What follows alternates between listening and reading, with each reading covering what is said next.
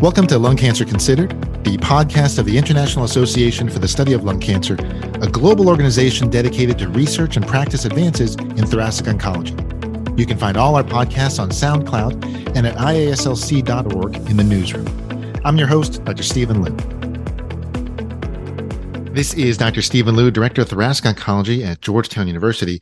In this episode of Lung Cancer Considered, we will discuss the management of stage three non small cell lung cancer.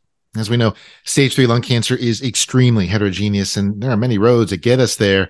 This includes large tumors with no lymph node involvement, small tumors with more extensive lymph node involvement, and many combinations in between. As a result, the management of stage three non small cell lung cancer is extremely complex, involves multiple disciplines and several competing treatment strategies. Now, this is also a space where we've seen some major shifts in treatment approach over the past few years. To discuss stage three non small cell lung cancer, I'm joined by two truly world renowned lung cancer experts. First, from Germany, we're joined by pulmonologist Dr. Martin Reck, head of the Department of Thoracic Oncology, head of the Clinical Trials Department at the Lung Clinic Grosshansdorf. Dr. Reck has led many of the oncology trials that have defined the standard of care for lung cancer, including Keynote 24, uh, as my co-investigator in IMpower 133, and more recent novel strategies specifically in stage three uh, non-small cell lung cancer, like Keynote 799. Martin, thank you for joining us today. Thank you. Hello to everyone. We're also joined by thoracic surgeon Dr. Paula Ugalde, an associate surgeon in the Division of Thoracic Surgery at Brigham and Women's Hospital in Boston, Massachusetts. Dr. Ugalde has been a pioneer of minimally invasive surgery from her time as director of thoracic oncology research at Laval University in Quebec to her current position at the Dana Farber Cancer Institute. She is a technically skilled surgeon, an innovator in technique, and a well known mentor, educator, and advocate, truly an expert in the multidisciplinary management of stage three lung cancer. She's also a member of the board of directors of IASLC. Paula, thank you for joining us today. Thank you, Stephen, for your kind words. And it's truly an honor to be here with you. I mean, there's so much to, to go through. Let's just jump right in. Let's start with establishing the proper stage. There are many instances where patients proceed with lung cancer treatment, like surgery, with the assumption that they have an earlier stage cancer and are only later found to have stage three disease after the fact. You know, we want to minimize this understaging, which leads to what we call an incidental stage three lung cancer. And it's usually the result of not staging the mediastinum. You know, I see this skipped a lot in practice. And Martin, let's start with you. Someone has a known diagnosis of non small cell lung cancer. If a PET scan and a CT scan are done and do not show suspicious regional lymph nodes, when is it still important to pursue invasive mediastinal staging? Well, I think it's it's a bit uh, related to to the structure and the size of the lymph nodes. So even if there is a negative PET signal and you have an enlarged lymph node in the mediastinal space, I, I would do an EBUS just to be sure that this is a mediastinal negative tumor because there might be some mistakes by the PET scan, and uh, I I would look on on the morphological configuration of the lymph node and to decide whether to go on for invasive mediastinal staging, yes or no. Yeah, I agree. It's it's really in, in, many cases not sensitive or specific enough, and a lot of times in practice, at least in my institution, we're doing endobronchial ultrasound to really confirm staging there. Uh, Paula, EBUS has been such an important advance in staging. Can you talk about who performs EBUS? Is this done by pulmonologists, by surgeons? And maybe can you talk a little bit about how other countries access this technology? So EBUS are performed both by thoracic surgeons and interventional pulmonologists. And I don't think that there is a, a difference between uh, those specialties in terms of quality or, or accuracy. What I truly believe is that when you're part of a multidisciplinary team, you understand the role of the procedure. Although EBUS is a minimally invasive procedure to perform both diagnose, diagnosis and staging several times, we cannot forget or underestimate the importance of a full staging. If you're replacing uh, if you're using the EBUS to replace the mediastinoscopy, we must access bilateral mediastinal lymph nodes. And um, also, we, we have the opportunity to access hilar lymph nodes. Regarding the second part of your question, I don't know if you're aware, Stephen, but this equipment costs here in North America about $100,000. In South America, I can give you uh, the numbers, which is exactly uh, the double. It costs $200,000 to get absolutely the same equipment. And unfortunately, as you know, there are many developing countries in South America that just don't have the, the finances to support this. Plus, when you perform those procedures, you need to build them, right? Here, the insurances cover those procedures, but in many places in South America, there is not a code to build this procedure. So patients have to pay out of the pocket. So it's really a major issue and uh, a huge opportunity, maybe to our association to help those places. Now, Paula, you're, from Brazil. Um, Brazil, I think of as a, a very developed, uh, you know, large country. Is there access to EBUS throughout Brazil? So, in Brazil specifically, which is a country of 230 million people, I would say that you will find EBUS in the largest cities, so mostly the capitals of uh, most of the states. I, I, and I say it again, most of the states, not all the states. And even then, like the city that I come from, which is a Salvador, 3.5 million people, we basically have this equipment in two hospitals. So it's very unfortunate. Uh, Martin, uh, right now, would you consider EBUS the standard throughout Europe for staging? Yes, indeed, I think so. So we we have uh, condensed this also in our European recommendations, which which we are writing together with the ESMO. The the the endoscopic based staging uh, investigations they are really the standard of mediastinal staging. And, and I think uh, it's not available in each hospital, but in the larger hospital, it should be available. And we have made progress with the standardization of the lymph node punction with the number of, of samples that we are taking with the interpretation of the samples so i think now this is the standard of media mediastinal staging in europe now we talked about sort of access to equipment, and clearly there's a lot of disparities there. But it, it's not just the equipment; there's also the skill. Now, Martin, I know many of our colleagues consider you as a clinical trialist, but you are also a pulmonologist. Is there a, a steep learning curve with a procedure like EBUS? So there is a learning curve. Whether this is a steep or not so steep learning curve, I think we will see in the future. But there is a clear progress in using this technique in uh, improving the technique. And uh, I, I, think this also contributes to the better staging, the better characterization of stage three non-small cell lung cancer. And for treatment planning, this is of uh, paramount importance. Yeah, we, we need this information right away. Paula, uh, today, how would you characterize the role of mediastinoscopy?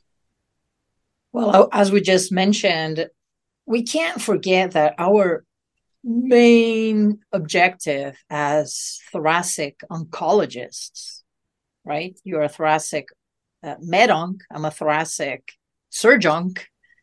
Martin is a thoracic pulmonc. you know, our main role is really to streamline diagnosis to treatment, achieve the best staging that we can so we can sit together and decide what would be the best pathway for that patient mediastinoscopy was the standard of care just up to, I don't know, maybe 10 years ago, prior to the first multi-center European trial that was published in the chest that literally changed the guidelines.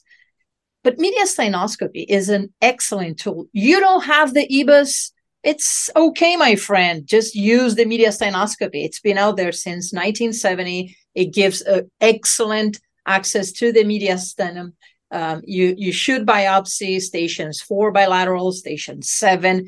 You probably can reach the hilum, which I would hilar lymph nodes, which I would say nowadays it is important prior to making a decision how you're going to manage your patient.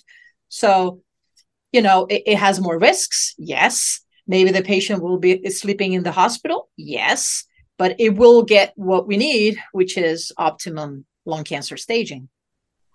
Let's let's move forward. You know, once Paula, we we establish a diagnosis of stage three lung cancer. The next sort of decision we have to make as a group is about resectability. And really, this this has to obviously involve a surgeon. Paula, can you walk us through what you're looking at to decide whether a tumor is resectable, but also whether a patient is operable and, and what the difference between those two things is? So, first things first stratification risk. We need to stratify our patients with PFTs and cardiac evaluation to really say, assess if they are operable. So, operability has to do with the risk to perform the procedure. So, my patient has limited lung function, he has had a heart attack six months ago, and he needs a pneumonectomy. Do we really want to do this? Right?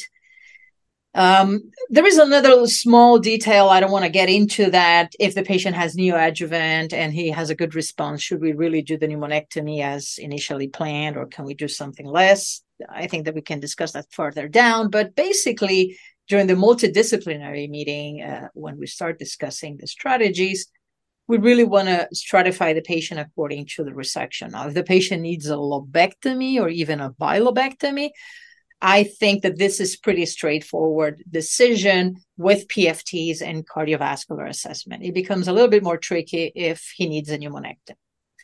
Then the resectability and what the oncologic thoracic surgeon really needs to try to foresee is that if he's able to achieve an R0 resection, and I believe some people forget sometime that in 2005, Ramon Rami-Porta, on behalf of the ISLC, published on the definition of R0 resection. And it's not just about having negative margins. It's also about the quality of the lymph node dissection you perform during surgery.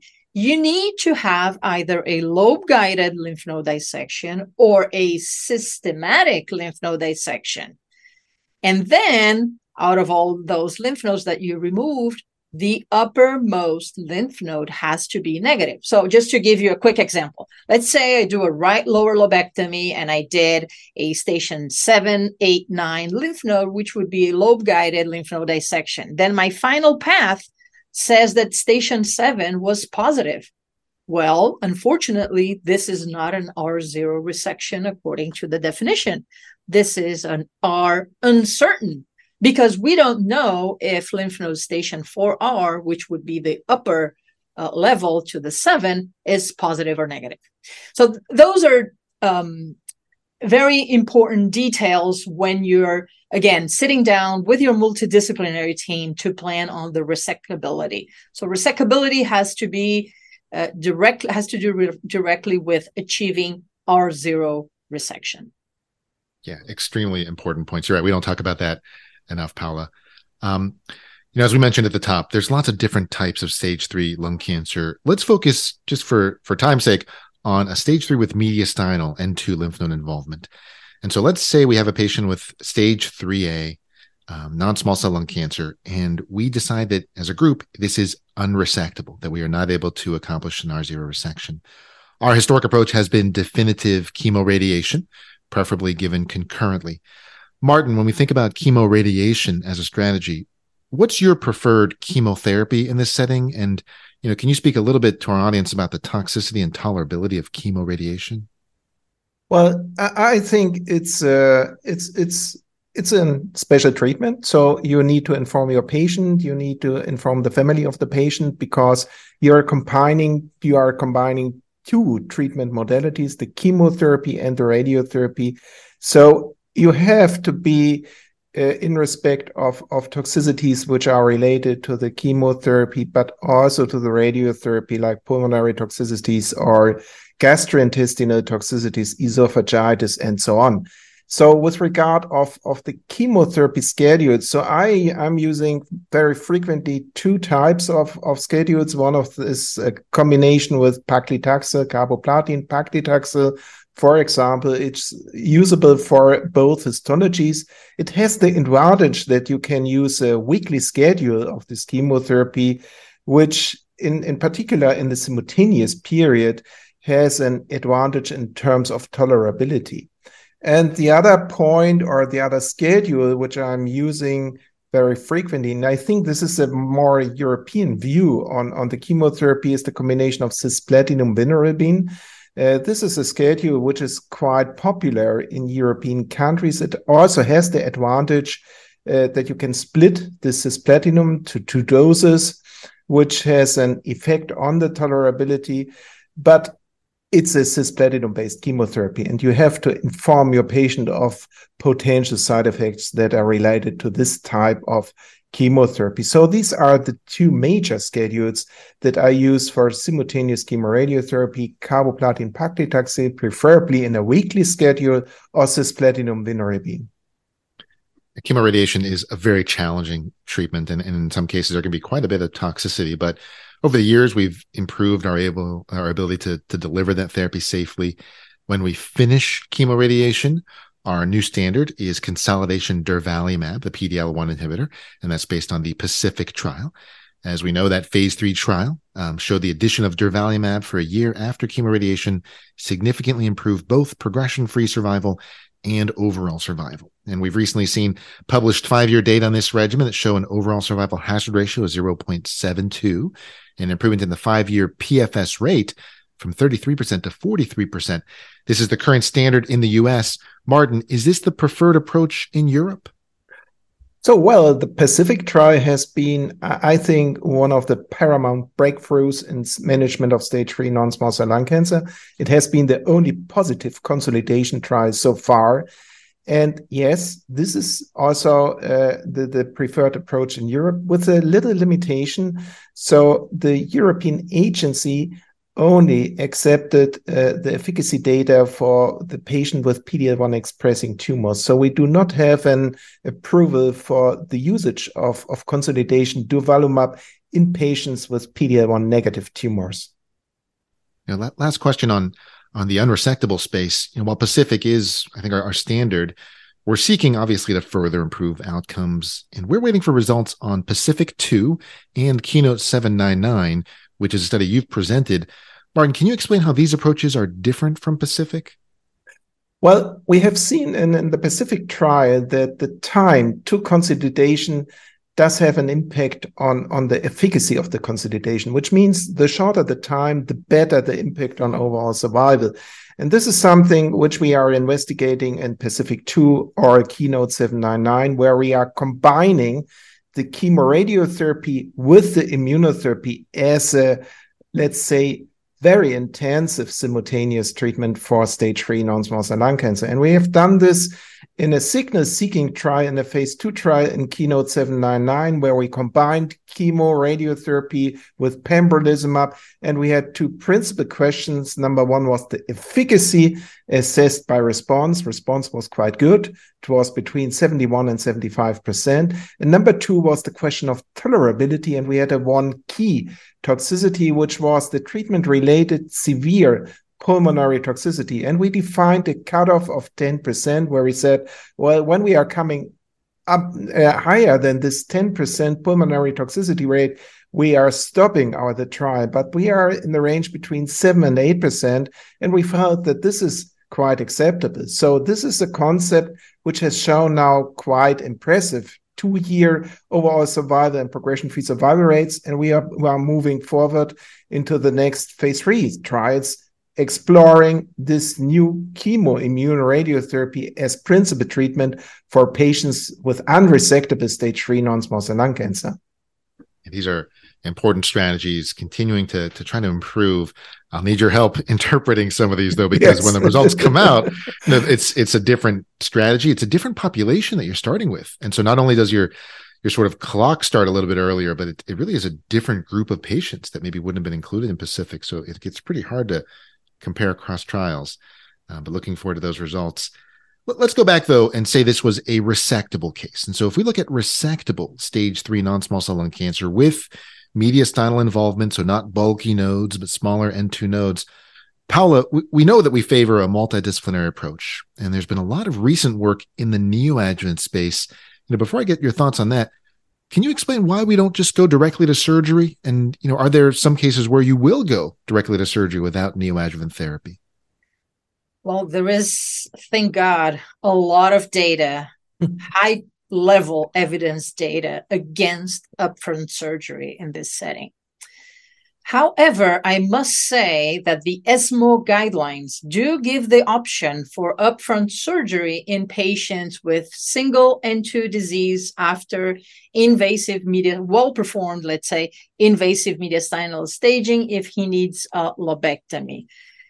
But NCCN guidelines do not advocate for that and the, if I'm not mistaken, the last time the ESMO guidelines were updated was in 2017, and we all know that a lot has happened since then.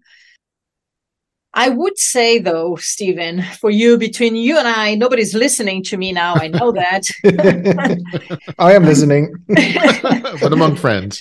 Until we have the results of the NeoADAURA trial, I am in favor of upfront surgery in single N2 disease, EGFR positive patients, just hmm. because of what we saw in the ADAURA trial.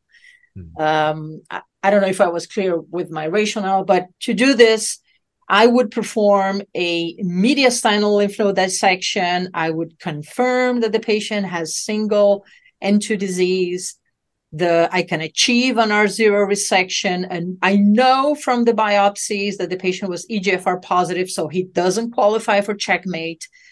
For now, November 2022, I would tend to perform surgery because we don't have the results of the NeoADAURA.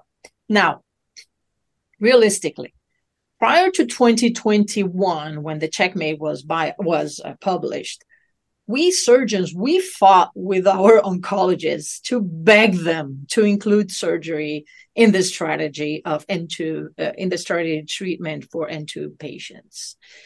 Because you know that none of the randomized trial really showed superiority in the surgical arm. So we had to fight for you know including our patients. But nowadays that we are including patients that qualify for the adjuvant treatment into the neoadjuvant strategy, it's a different ballgame, right? Absolutely. I, I agree with your approach. I think that for EGFR mutant, we would follow the same approach. For others, though, we, we do favor a neoadjuvant group. And I think you're right. We we've in academic institutions in particular, we have favored sort of incorporation of surgery, but hasn't been universal. It's also been a really hard space to do trials, right? The the trimodality intergroup 0139 study took six plus years and didn't even yeah. completely accrue. It's yeah. very challenging. Yeah. But you're going to touch on that, right? Because uh, back then we would wait until overall survival data, which yes. it's changing. It is changing. A lot of things are changing. Um, you know, Martin, in cases where we do go to surgery first, you know, maybe where mediastinal node involvement is only recognized after surgery due to in Paula's patients. no, no, never, never. But you know, if um, you know, incidental nodes or even you know the EBUS and mediastinoscopy don't have hundred percent sensitivity, and so sometimes we'll see a case um, slip through even with proper staging. But in many cases, if staging is maybe not completely uh, perhaps done, when we do see a stage 3A that's had surgery, we know that the risk of relapse is extremely high. And we do recommend adjuvant therapy. We know from many phase three trials decades ago that cisplatin based chemotherapy offers a modest but significant survival advantage, probably on the order of about a 5% absolute increase in five year survival. There have been some new regimens, though, in the adjuvant setting. And, and Paula brought it up. Let's talk about the ADAURA study. Uh, this is a study that showed three years of daily adjuvant osimertinib for patients with a resected EGFR mutant non-small cell lung cancer significantly improved disease-free survival. Uh, at the update at ESMO 2022, we saw the D- DFS hazard ratio for 3A was 0.20. That's remarkable. This is now an FDA approved regimen. Martin, yes or no? Is this the standard of care for resected EGFR mutant non-small cell lung cancer? So I give you an absolute yes. It's standard of care. The problem is we need to know that there is an EGF receptor mutation. And and and this is the problem of, of daily life that the patient is resected. He's going back to his oncologist or GP or whatever. And we really need to get the signal of the EGF receptor mutation in order to being able to offer him the therapy of adjuvant osimertinib. Mm. You know, Paula, you touched a little bit on this, and this is a debate amongst all of our colleagues. From your standpoint, you know, we know the profound improvement in disease free survival. Overall survival still is a question mark. Is DFS um, a meaningful endpoint in this early stage setting, or is overall survival the only endpoint that matters for a resectable lung cancer? DFS is a meaningful, meaningful endpoint. It's a very meaningful endpoint. And we have to keep moving forward because now we're talking about complete pathologic response right? So that's also being added as an endpoint. And there is already data correlating complete pathologic or major pathologic response to uh, DFS. So I think that at the end, we'll be able to put together all those dots. We're early in the process, but we need to keep moving forward. You know, we do all this because the mortality of lung cancer is extremely high, right? Because otherwise we wouldn't be so anxious to shift continue to shift the needles yeah agreed and you know we, we certainly value the you know the results from overall survival but martin do you agree dfs is this a, a meaningful endpoint to use in these adjuvant settings Absolutely. So uh, we were waiting for some overall survival update at ESMO 2022. Unfortunately, we, we didn't see anything, but disease free survival means that there are no metastases uh, which do have an impact on the quality of life or the prognosis of the patient. And in particular, when you look on special metastases like brain metastasis, we have seen an amazing brain DFS following the adjuvant therapy with osimertinib. So this is a relevant and absolutely meaningful endpoint. But not only that, Martin, right? Remember in the previous, I always say it like that, in the previous era, because in my mind, we're living in new era. The previous era, most of those patients were dead within two yeah. years. Did you ever see a DFS above 60, 70%? The NADIM trial has a DFS of 90% in one year. I mean, this is crazy. We never saw those numbers. We need to know this is happening. If I know that I'm going to be most likely alive in the next two years, I think that information per se, it's important you know? Yeah I, I, agree and that's a good point you know survival has been our, our long held standard and some worry that we're lowering our bar a bit but to your point paula we're talking about sort of magnitudes of benefit that are much greater than we've seen in the past. We're not talking about a 2 to 3% improvement in disease-free survival. We're talking about you know an 80% reduction in the risk of, of relapse here and so these are are tremendous improvements um, in targeted therapy. But we've also, you know, we've seen this in immunotherapy. You mentioned Nadim. Uh, in the adjuvant setting, we have atezolizumab, a PDL1 inhibitor approved based on IMpower 010. We have a, positive phase three study with pembrolizumab, the PEARLS or Keynote 091 study. Martin, what are your thoughts on the roles of adjuvant immunotherapy? Well, I think this has been the first uh, trials reading out showing a clear efficacy for uh, disease-free survival, but also I think in terms of overall survival for adjuvant immunotherapy. For me, the more conclusive trial is really the IMpower uh, 010 because there we have seen this correlation between the effect on disease-free survival and overall survival to the PD-L1 expression. And as expected, the largest effect was seen in the patients with a high PD-L1 expression on the tumor cells. And this is now the indicating uh, which we have got in Europe, that we may offer patients after resection and adjuvant immunotherapy with atezolizumab in case when we do see a high PD-1 expression at the tumor cells. And this makes completely sense. And this is something which we also have integrated in our clinical practice. The problem is that this immunotherapy is approved after chemotherapy. And in reality, I would say approximately 50% of our patients really do receive an adjuvant chemotherapy. So we are missing a lot of patients for coming to this point of adjuvant immunotherapy. Yeah. There, there's an ongoing NCI study of adjuvant chemo immunotherapy. We'll see the results of, of that trial. But I think our approach is very similar. In the US, uh, to clarify, atezolizumab is approved for PDL1 positive, and so is an option for PDL1 low here uh, in the US, as you'd expect, though, the degree of benefit for PDL1 low, not quite as high as PDL1 high, where that hazard ratio was about 0.43, in the low, about 0.87. Bit better if you took out EGFR and ALK, but it is currently an option here. Um, I think you both hinted on the earlier uh, use of immunotherapy and how that's improving outcomes. And that's really in the neoadjuvant setting based on Checkmate 816. Now, this is a phase three study that showed the addition of the PD-1 inhibitor nivolumab to neoadjuvant chemotherapy led to a significant improvement in pathologic complete response. It was 2% with chemotherapy alone, 24% with nivolumab plus chemotherapy after only three doses. That did translate to an improvement in event-free survival, we saw similar improvements in the randomized Spanish study, the NADIM 2 study. Paula, is neoadjuvant chemoimmuno for EGFR ALK wild type, is that the current standard of care? Yes, thank God. yes, definitely yes.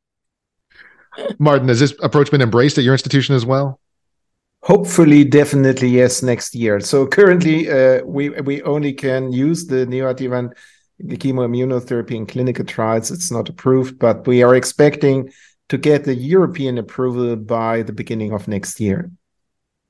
Now, you know, th- these were phenomenal results, and we have a whole bunch of studies coming forward in the coming year as well. Paula, from your standpoint, how does neoadjuvant therapy, maybe in particular neoadjuvant immunotherapy, impact surgery? So, if we talk just about the the technical aspect of the surgery, right? So it is a challenge, and you can see from the data from the checkmate that uh, about 60% of the patients were done open, right? Uh, uh I'm guessing in the three institutions of all of us, most of our patients are in general done minimally invasive. That's the reality throughout the academic institutions worldwide. But these in the trial were done mostly open. And the reason is because there is this new layer of inflammation and thickness that really adds another layer of um, difficulty. Plus, the lymph nodes, they become more and more adhesed to the lung hilum, either the artery, the vein, or the bronchus, or all the above. So it, it does require an experienced surgeon um, the surgery is performed, don't get me wrong. We didn't see any major uh, complications, unacceptable complications related to the procedure. But it, I would say that if you're starting to do them, you want to do, if you're a young surgeon, you want to do with a senior surgeon near you. If you already have, you know, performed a neoadjuvant resection in the era of chemo and radiation, it's a little bit similar to that. I love it. I, I don't complain. and I do it minimally invasive for now. you know, when I saw the um when I saw Dr. Jonathan Spicer present some of the the surgical outcomes, and really that that almost all the surgical outcomes were better in the experimental arm than the control arm. I, I was a little little surprised at first. I thought this is going to lead to longer surgeries, more complications. We saw that it was the opposite, that the interventional arm, that the immunotherapy had less complications, shorter OR times. And one of my surgeons explained to me is well, if you have less cancer, then sometimes the surgery is more straightforward. Right? Yep. I, I would totally agree with that. And and that relates a little bit to what I alluded previously. I mean, Stephen, if we were together in a tumor board meeting and the patient had this huge tumor tra- crossing the fissure, let's say upper lobe to lower lobe, and we knew that was most probably a pneumonectomy, but then you treated the patient and now he has a, you know, three centimeter tumor in the left upper lobe why would I do the pneumonectomy? Would you agree with that, or you think I we should do what we initially thought needed? Oh, I don't know if I'll ever agree with pneumonectomy on that. And I, I agree with less surgery. And you know, this is a whole nother area of of research. I mean, right now, to be clear, Checkmate 816, our patients are determined to be resectable or unresectable at the beginning before we start therapy. But the next step would be can we convert a borderline unresectable or just an unresectable tumor into a resectable? And I think that possibilities really are are are endless. And Paula, one one thing that surgeons and and patients will will tell us, you know, patients are a little worried about losing a window for for surgery. They say, well, if we start neoadjuvant therapy, if it doesn't work, if the cancer spreads or grows, you know, will we have lost the window for surgery? And and will we have done, you know, would that be a mistake? Would we have done a disservice there? How do, how do you respond to something like that? Well, everything is about chance, right? If you look mm-hmm. at the data from the checkmate uh, in the intervention arm, I, I, believe it was something between 15 and 17% of the patients didn't go to surgery. Several reasons toxicity, progression of disease, the patient didn't want to go to surgery. So it's it's about chance, and we always focus on the likelihood of the benefit to the patient. And for now, there is a high likelihood that this will benefit the patient and that we will be able to perform surgery between four and six weeks. So I'm all for it. I do support my patients on that decision if I think that they're fit for surgery and they're oncologically uh, good candidates. Yeah, com- completely agree with your thoughts there. And you know, I think that what we'll often say is, you know, if a cancer were to progress during neoadjuvant therapy or were to spread, that's probably a cancer that had already spread. That maybe surgery wouldn't have been the, the best initial move, but that can be yeah. sort of a difficult situation. You know, if we're talking about the integration of immunotherapy here, as both of you mentioned, this really applies more to EGFR and ALK wild type lung cancers. And, you know, for neoadjuvant and adjuvant strategies, that means we need to know the mutational status of the cancer. You know, at the very least, EGFR and ALK, maybe more. That means biomarker testing must now move into earlier stages and so I'd love to hear from both of you here. You know, after surgery, this is not a major issue, right? Testing can occur on the resected tumor. We have plenty of tissue. We have time during recovery, during chemotherapy to wait for those results. It's a little more complicated though in the neoadjuvant setting. If maybe someone only has fine needle aspirates from an EBUS. Martin, can you talk uh, about your approach to testing in the neoadjuvant setting? So I think this is a very important question, and and this will trigger a lot of changes also in our diagnostic pathways. So currently, as you said, uh, we are waiting for the resection to get the full tumor sample.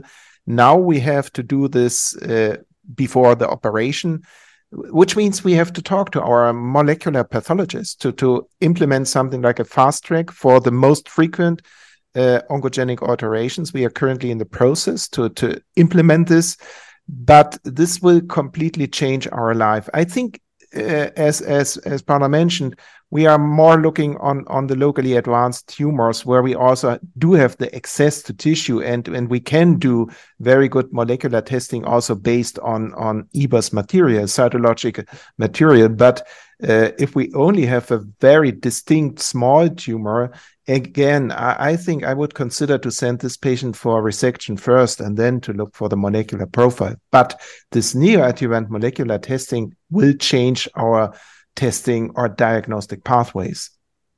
Yeah, it's challenging because it's a space where the advances in liquid biopsy probably haven't caught up yet because these may not be yeah. shedding or detectable there. Um, Paula, is your approach similar? Are there specific challenges to testing in that neoadjuvant space?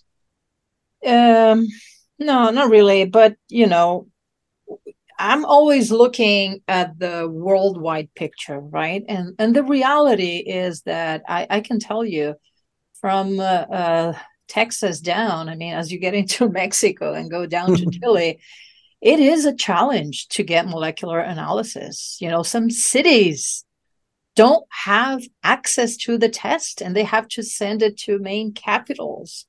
Hmm. I mean, we are privileged. I work at the Brigham. This is the Harvard setting. It, eh, you know, I'm part of the probably 5% of the community that has easy access to this.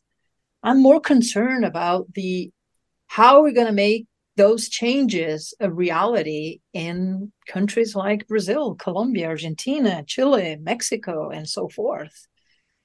Here, I can tell you that most of the cases are discussed in the multidisciplinary meeting that we have every Monday morning. So, right there, we, we call it and say, okay, those patients need molecular. Um, most of the patients are seen by Dana Farber oncologists. So, again, top notch specialties. Uh, uh, uh, I'm sorry, um, professionals. But, you know, we're blessed to be in this setting. I'm concerned with the rest of the world. You're right. This is probably an area where disparities can widen further because testing in the stage four setting, where it's absolutely critical and has been critical for many years, is still you know not available to to all of our patients And in a neoadjuvant setting where there are more challenges. Um, those disparities widen.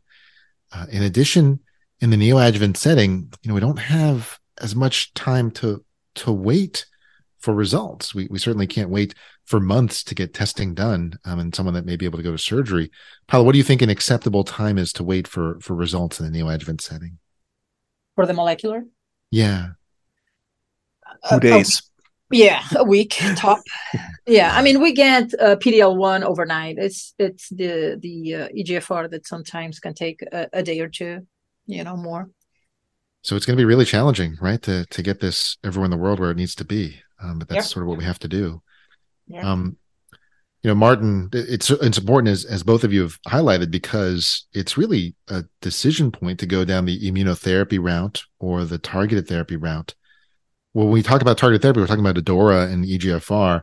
What about other alterations? Now, how would you approach uh, resected stage 3A lung cancer with high PD-L1 expression, but also with a RET fusion? Which of those would trump? Well, this is an excellent question, and I do not have a good answer for this. So, uh, I, I, think I would be strongly encouraged to to use a targeted therapy in, in that situation. The problem is, uh, I think we need some more data. So so preferably, I would look out for some some clinical trials to investigate these important questions. And there are a couple of trials out, a couple of platform trials investigating several targeted opportunities in the perioperative setting, or at least to have some, uh, let's say, um, um, repositories to, to have some documentations about these patients. But um, I think this is something where we need more information if every targeted therapy is comparable to the other. And I would be a bit hesitatious just to go for a targeted therapy in this adjuvant setting without any supporting data. Yeah, fair enough. I mean, we do need to wait for data. We will have some data in that setting. But in the meantime, without data, would you use immunotherapy? If, if since targeted therapy is not approved, there we don't have data, we have high PDL one. Would you pursue immunotherapy here? Well, it's the same situation that we had with Pacific uh, when when we said, well, we, we do not have the data on on all oncogenic alteration. Personally, I would discuss this with his patients, but I would uh, attempt to offer him also the immunotherapy in the adjuvant setting. And Paula, we're, we're talking about planning adjuvant therapies, but we have to remember that patients are recovering from thoracic surgery. Uh, just to put it in reference, how long does it take for a patient to recover from from thoracic surgery? So these are patients that did not receive neoadjuvant. Am I correct? Right. Yeah. Yeah. So in general, patients will be discharged home in North America between the third and the fifth day post-op. And I would say, in you know, according to the literature and our own experience, really what limits patient is postoperative pain. Would you agree with that, Stephen? When you see I our agree. patients in clinic, I would agree. Yes. So it's it's pain, and then you know how much pain limits the patient. I mean, I can tell you, me, if I have pain, I don't want chemotherapy. I mean, mm. why, you know, why am I going to do that to myself? So I totally understand them. I think that surgeons have to keep uh, working hard to perform the intervention with the least possible um, pain complications. There, there are things that we can do preemptive analgesia. Uh, some people still use epidural. I'm not against epidural analgesia, but I do think that it adds length of stay in the hospital. I personally like to do intercostal nerve blocks prior to the procedure. And then at the end of the procedure, then I will keep my patients for two to three days with anti inflammatory, something like Toradol. And then we send them home with Tylenol and um, opioids if they need. I would say the majority of the patients, when I see them first follow up in the clinic 14 days after the surgery, are off any medication, the absolute majority. But the data shows that up to 5% of the patients will still develop chronic pain, even if he had a minimally invasive procedure. And up to 20 to 30% of the patients have some pain that requires medication. So it's, you know, it's something that we really have to work on. I've been sort of I think it's been mm-hmm. remarkable how quickly patients can recover from a minimally invasive yeah. surgery um, compared yeah. to days in the past. Now, Paula, though, you qualified at the beginning in North America, so I, I assume that it's different in other parts of the world. It's it's not different. I you know I'm so proud of my South American background. The rate of adoption minimally invasive thoracic surgery in South America was huge. Mm. I remember I was moving uh, from Brazil to Canada and already in Brazil, we were using minimally invasive techniques uh, for lobectomies. uh, much more than Canada. Now, you know, the challenge is that unfortunately down there, there, you know, people don't publish, don't do studies. So we don't see that data, but I know you trust me. I don't have a, a, a, bad reputation. And uh, Brazil, it's impressive. And now the same, the, the rate of adoption of robotic surgery and so forth. So they're very forward with minimal invasive. I would say Mexico, Colombia, Brazil, Argentina, and now Chile is picking up. Yeah. Wonderful. Good to hear. Martin, uh, is there any role for post operative radiation therapy for stage three lung cancer? Well, this really has changed after the Lung ART trial, where we we had some new information about the adjuvant radiation of, of N2 disease. Uh, I think some years ago there were a couple of centers in Europe uh, with with a post-operative radiation of N2 disease. Now we are discussing this really with the radiotherapists case by case, and there are some situations where indeed we would recommend a post-operative radiation, but this is only in individual patients where we have some uh, very large lymph nodes touching the resection margins or some very special situations. So I would not give a general recommendation for post-operative radiation in resected non-small cell lung cancer. I, I agree. I mean, I don't think there's ever been a study that's changed our practice overnight, you know, because yeah. you know, our use of port had really been based on, you know, some subset data with a lot of biases built into them. This first prospective study with no OS benefit, even though there are some allowance for you know differences in radiation technique, to us that changed practice as soon as um, Dr. Le Péchoux presented those data. Yeah, absolutely. You know, I, I think as as listeners are getting the, the sense, this is a very complex disease state. You know, for me, one of the the more refreshing parts of the past few years, seeing these um, perioperative studies read out, is that we're now involving you know surgeons in the studies um, not just medical oncologists and surgeons are key stakeholders and really the studies are better i think because of their involvement. Uh, and that happens really at the local level too. All of these cases have to be discussed in the multidisciplinary tumor board. Uh, paula are all cases discussed at tumor board at, at your hospital? And you know do you think the same is true worldwide? In my hospital i would say the absolute majority you know some of us work in uh, like the brigham setting we have the main ship which is the brigham but then we have 14 affiliated networks. So i, I can't i don't think all patients but i would definitely think the majority of patients. In south america we have been working so hard to promote multidisciplinary um, groups to be you know the forefront leaders to take care of all patients with lung cancer. I am very much engaged in several cities in Brazil to just help them. I've been there, you know. You have to convince people to stop using chat messaging right, yeah. and uh, whatever WhatsApp or FaceTime. No, just you know, sit down and discuss those cases. So it's uh it's it's a struggle in some places, but we need to keep pushing for that.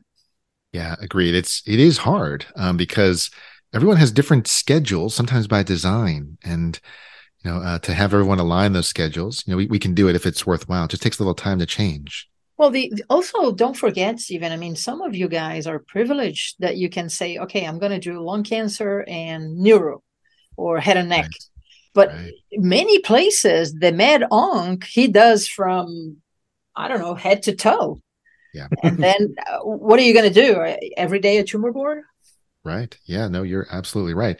You know, where available, the virtual option helps a little bit. It's not available everywhere, but even still, there are only so many hours in the day. And, you know, surgeons, you know, sometimes surgeons operate at multiple places. They have busy schedules and uh, medical oncologists, like you mentioned, they, they can't attend a tumor board for every disease type. It's not practical. So there are a lot of challenges um, to, to developing this, but certainly stage three, I think warrants different perspectives from from the key stakeholders.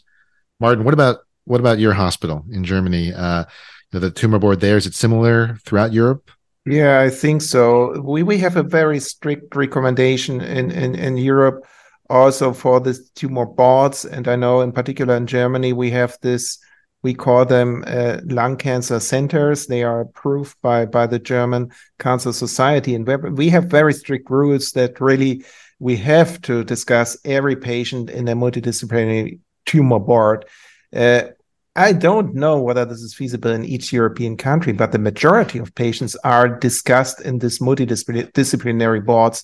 And I think this is also for the sake of the patient because uh, you need to look on on on the different perspectives of of the treating partners of the patients this is a space that is evolving so rapidly, and we're going to have a lot more data in the coming year or two with a lot of phase three studies to read out.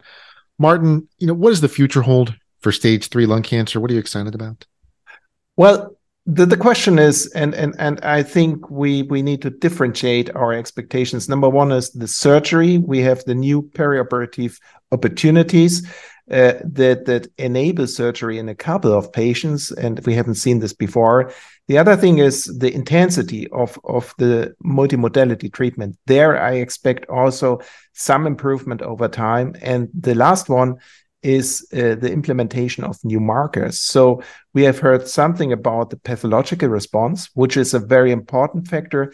And I think also the cell free DNA of the tumor will be a guiding factor for the management of stage three. So this is something where we are just getting a taste of the importance of this marker, but this will teach us a lot of new treatment avenues that, that we can develop for our stage three patients in the future.